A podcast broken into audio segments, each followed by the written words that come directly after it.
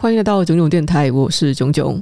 嘿，结果上一集居然不是过年前最后一集 podcast 啊！我只想说，趁着今天有时间呢，然后我刚好看到了昨天美股有些止跌了，我想我可以来稍微做一些精神喊话了。你在上一次投资节目，我跟大家讲说，啊，熊没有那么容易来，结果就 美股一直连跌，难道我是反指标吗？哎，我也希望我是反指标啊！那这样子大家投资要赚钱，只要跟我对做就好了，这样不是很容易吗？当然没有那么好的事情。那今天主要是要跟大家分享两家公司的新闻。那我相信这两家公司也可能是很多人手上的主要持股。本周四，苹果开出来的财报，市场预期本来就是非常好。然后美股连跌这三四周以来，苹果的表现一直都是相对抗跌的。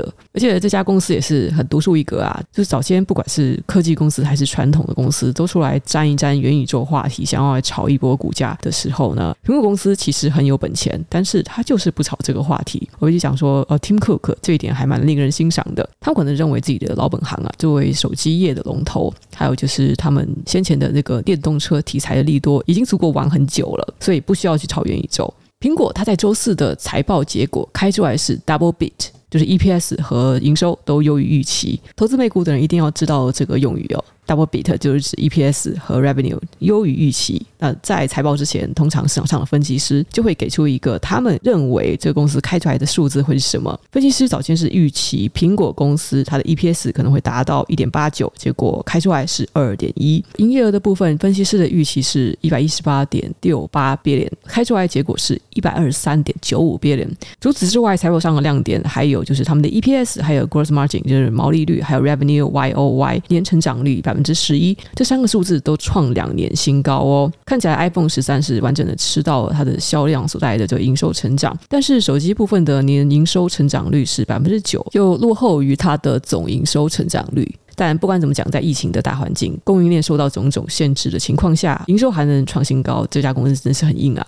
在硬体的产品线部分，苹果电脑的增长是最为强劲的。新款的 Mac Mini 还有 MacBook Pro 是采用了苹果生产的 M1 晶片。早前很多人都有分析过，他们现在就是晶片都自己打造啦，虽然是 CPU 跟记忆体合在一起，在升级啊，如果扩充上面好像有一点不方便，但是那个效能之强啊，那个香的程度啊，还是在市场上获得了非常好的回应，而且脱离了对 Intel 等供应商的依赖，很大程度上当然会提升他们的毛利率。除此之外，可以留意的是，通常年末到年初啊，因为接连的这个假期购物潮，本来就是苹果手机和苹果电脑销量很好的时期。所以，我们现在看到年初财报开出来非常的漂亮，但是这个成长动能在 Q 二未必可以看得到。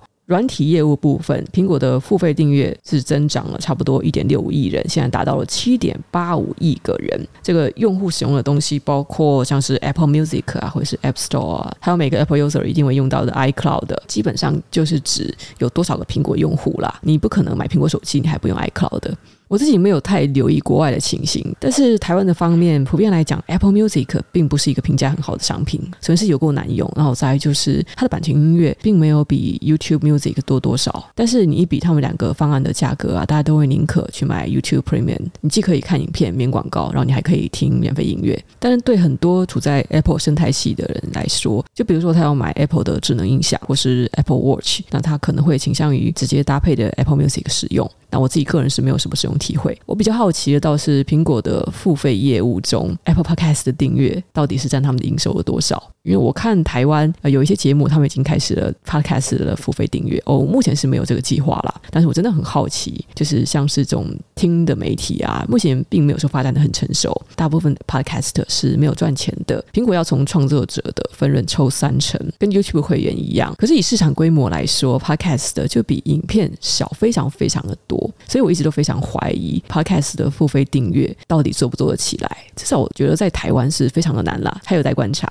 最近关于苹果的新闻，还有一个值得注意的重点：苹果公司它从二零二零年就手机开始抢五 G 这块市场之后，苹果在中国市场增长得非常迅速。二零二一年的最后三个月，苹果终于成为中国市占率第一名的手机，市占率是达到百分之二十三，在此一年前的数字为百分之十六。而华为的市占率则从百分之二十三下滑到了百分之七，可见美国前总统川普当初对华为的大规模制裁啊，是产生了非常大的效果。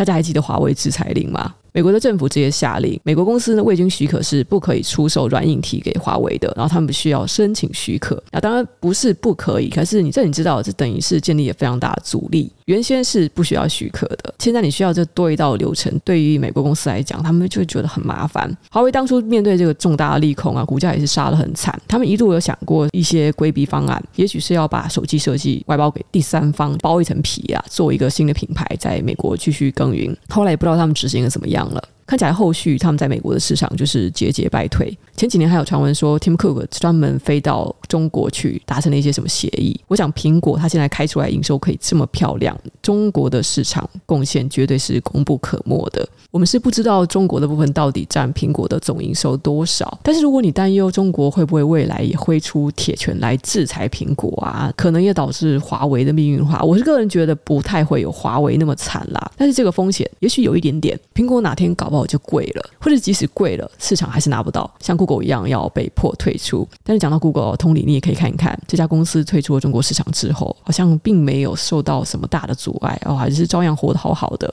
所以我是觉得，撇除你要用意识形态去做你的投资决策，苹果还是一家很适合投资的好公司。关于苹果，我们说到最后，顺便来勘误一下。之前我不小心讲错了哦，我讲巴菲特去年靠苹果赚了一千六百亿美元，这个数字有点错误哦。巴菲特应该是持有 Apple 公司的百分之五的股份，价值总共是一千六百亿美元。对照它的成本是去年增加了一千两百亿，所以正确来说是巴菲特靠苹果赚了一千两百亿美元才对。在这边特别勘误一下。下一则新闻，我们来看看很多人关心的特斯拉。它在年初上了一千两百元之后，跌跌不休啊。昨天最低是跌到七百九十二元。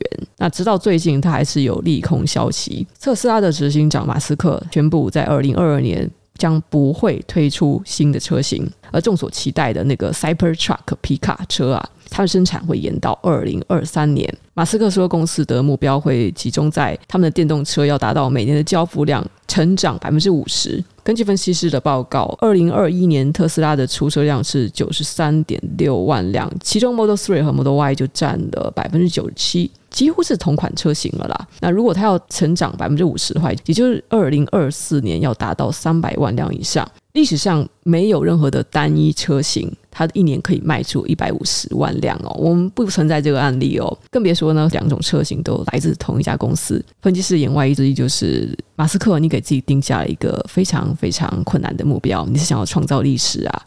但是马斯克大家知道就是一个狂人嘛，他不改以往狂妄的本性。他认为呢，特斯拉呃电动车我们有这个自动驾驶的专利，他相信这项功能在未来是一个不可避免的趋势。马斯克到底会不会兑现他要开出来的这张支票呢？还是说在画大饼？大家可以持续的关注。就我自己的观点而言，买特斯拉股票要非常非常小心啦。现在并不算是一个好的进场点。股票并不是价格低了你就能进场啊，你自己的信仰很重要，那市场的情绪也很重要。分析师给出的意见也要看，大家千万记得要多看看、多想想，钱钱才不会消失不见啊。最近美股的大盘情势啊，就是不好啦，也不止特斯拉，它受到利空因素的影响。你看，即使苹果之前放利多，但是发酵的时间并没有我们想象中的久。大家在这个市场里面待久了，也应该知道，股价上上下下本来就是很正常的。你看苹果三率创新高啊，啊，那股价也没有回到它先前的高点啊。即使财报开出来涨了百分之六点九八，是达到了一百七十点三三，但是还没有回到它的历史高点，是一百八十二点九四元。被套牢的人还是有啦。所以就回到我以前说的，好的投资还是要选择进场点。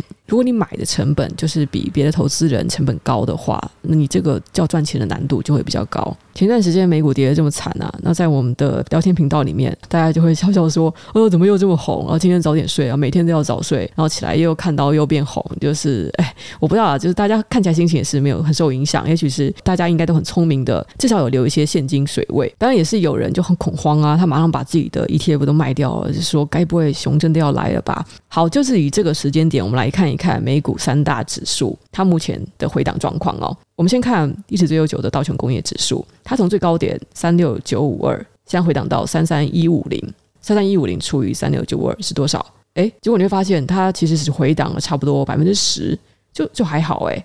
那标普五百指数最高点四八一八，现在回档到四二二二，回档幅度差不多是百分之十二点四，也还好啊。要说修正最痛的，应该是纳斯达克指数，它从一六二一二回档到了一三零九四，这样子修正幅度是百分之二十，真的是十分有感。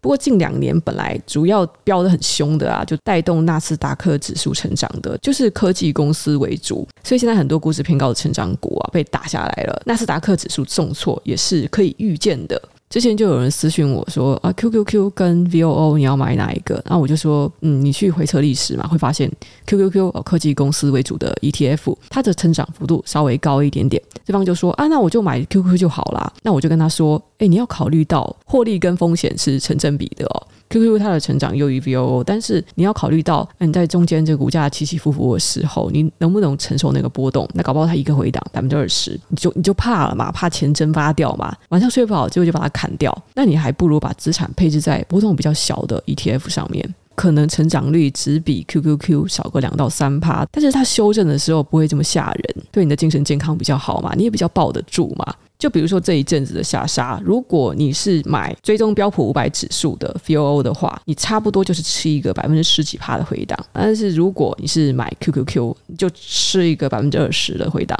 这两个修正比起来，一定是有差的嘛。虽然我们说买一个长期向上成长的市场大盘胜率几乎是百分之百的，我们还是要考虑到中间会有的修正啊，甚至股灾啊。如果黑天鹅真的发生的话，你能不能够抱得住这个资产？既然都铁了心要做长期投资的话，庆幸就是要安定一点。然后最后简单说一下。如果你要买美国 ETF 怎么买？我们已经知道买台股的话，你要买大盘，就是买零零五零或是零零六二零八，这两个都是追踪大盘的。但是零零六二零八它的手续费内扣成本稍微的低一点。如果你想要一张一张买的话，零零六二零八的价格也是便宜一点。但是它们的规模有差，所以流动性比较不一样，可以自己斟酌到底要买哪一档。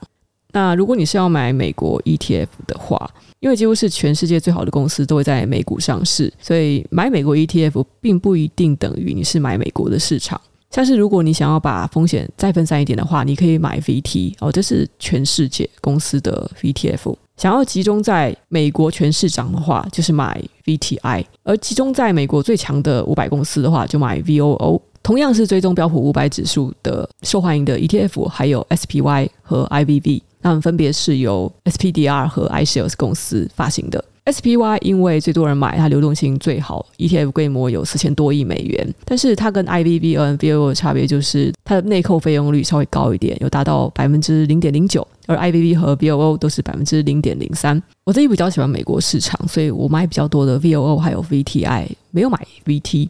除此之外，我也会买 QQQ。QQQ 追踪的不是纳斯达克指数，而是纳斯达克一百指数。买 QQQ 除了要注意波动会比较大之外，它年费用率是蛮高的，百分之零点二。然后在投资美股的 ETF 中都算是偏高的。那如果你是要追踪同样指数，该家公司其实还有推出另外一支 ETF 叫做 QQQM，它的费用率是百分之零点一五，比较低，不过流动性就稍微差一点。大家可以自己再研究一下。一般小资族的话，我都会建议大部分闲钱就是投 VTI 或者 VT、VOO，根据你自己的喜好去分配比例。可以承受多一点点风险的话，就再投一点部位，可能抓个两三成到 QQQ，然后留个两成，你可以投尖牙股啊，或者是其他自己喜欢的公司。我也不反对你有时候拿个一两成的资金哦，去投一些阿里不达的投机股，那搞不好也会意外的获得一些零用钱。但是部位都不要太大了，不要拿自己的钱开玩笑，赚钱真的不容易。那对 ETF 的说明就差不多到这里。其实大家如果有什么问题的话，可以留言告诉我，不一定要 IG 私讯啦，因为 IG 私讯我真的不容易保留下来。我每天的私讯真的太多，然后有时候 IG 会阴我，他会把一些私讯给隐藏起来，我也不知道为什么看不到你。最近市场跌成这样哦，我是没没有太大的紧张感觉啦，我反而觉得这是一个很好的机会。市场越是跌，就是有越多的好公司，他们的投资价值会浮现出来。怕的话，就不要一下子把资金全部都打进去，分批慢慢买，买那些你有信仰的好公司。给大家一个精神喊话，我真的相信，也许一两年后你会发现，今天这一周真的是一个绝佳的买点。我当初怎么就没有进场呢？当然，做投资之外，重点还是要好好的工作，为自己带来正现金流，啊你的投资的路才可能走得长久。好，就说到这里，希望即使市况不好，大家还是能心如止水，快快乐乐过新年。先这样，我们下期见，拜拜。